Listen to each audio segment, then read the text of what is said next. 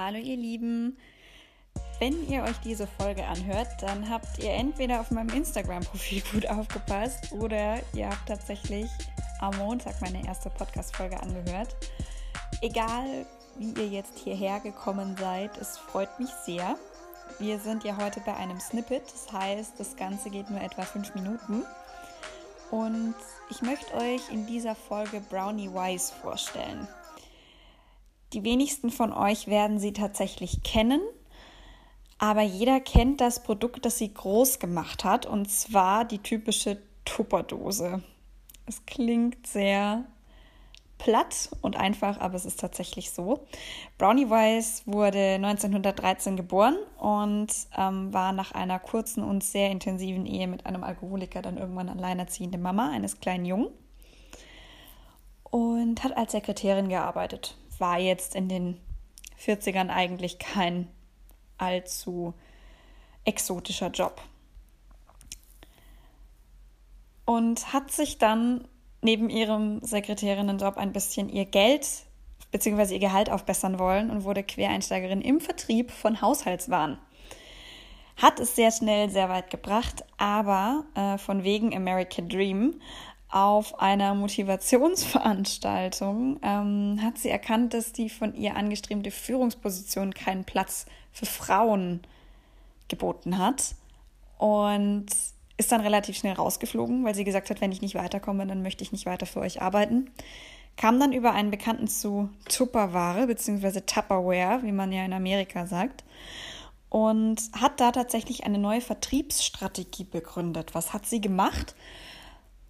Die Marke hat damit geworben, ihre Produkte extrem resistent herzustellen.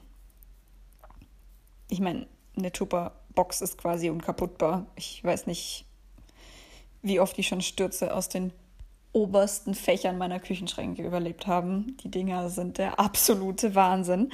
Und sie hat es erkannt und ähm, hat dann tatsächlich auf den Tupper-Partys, die auch eine Idee von ihr waren, angefangen, die Boxen auf den Boden zu schmeißen, um ihren potenziellen Käuferinnen zu demonstrieren, dass die Boxen tatsächlich unkaputtbar sind und viel aushalten. Nach kurzer Zeit hat sie dann fast 19 Tupper Girls bzw. Tupper Girls koordiniert. Das heißt, sie waren nach kurzer Zeit wieder Teamleitung von 19 Mädels. Und die waren teilweise auch so erfolgreich, dass ihre Männer ihre Jobs an den Nagel hängen konnten. Von wegen, Frauen haben nichts im Vertrieb verloren, ne? Wir erinnern uns alle an Folge 1. Brownie hat es geschafft, dass auch mit einem sehr attraktiven Provisionsmodell der Tuppergirl-Beruf zum Modeberuf avancierte und sich irgendwann die Mädels drum gerissen haben und bei ihr Schlange standen, um an Seminaren teilzunehmen, um sich ihrer Herausforderungen zu stellen und ihr eine Tupperbox zu verkaufen, um in den elitären Kreis der Tuppergirls aufgenommen zu werden. Aber als Brownie dem Tupperware-Gründer zu mächtig wurde, folgte 1958 der Rauswurf inklusive 35.000 Dollar Abfindung. Wenn man sich überlegt, dass diese Frau Millionen mit Plastikboxen verdient hat, waren 35.000 Euro ziemlich mickrig. Damals war das viel Geld, aber im Verhältnis gesehen ist es gar nichts. Sie starb 1992, nachdem sie verzweifelt versucht hatte, in der Kosmetik und in der Immobilienbranche Fuß zu fassen, auch im Vertrieb. Aber es war einfach nicht ihr Ding. Das ist ein kurzer Sneak Peek für eine der beiden nächsten Folgen, die montags online kommen werden. Und zwar, du verkaufst nur gut, wenn du an etwas glaubst.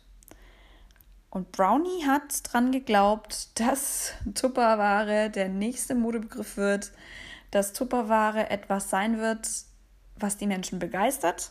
Sie hat es geschafft, sie hat es in die Welt hinausgetragen, sie hat viel Geld verdient, Sie hatte Spaß, sie hat andere Menschen durch ihre Arbeit inspiriert, dasselbe zu tun, konnte ihrem Sohn was bieten, was ihr nie vergönnt war. Das heißt, sie hat auch noch was an andere weitergegeben.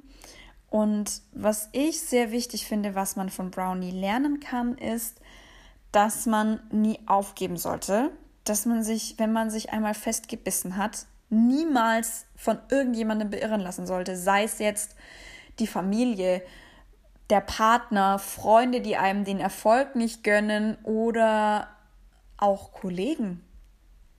Auch bei den Kollegen gibt es Kameradenschweine.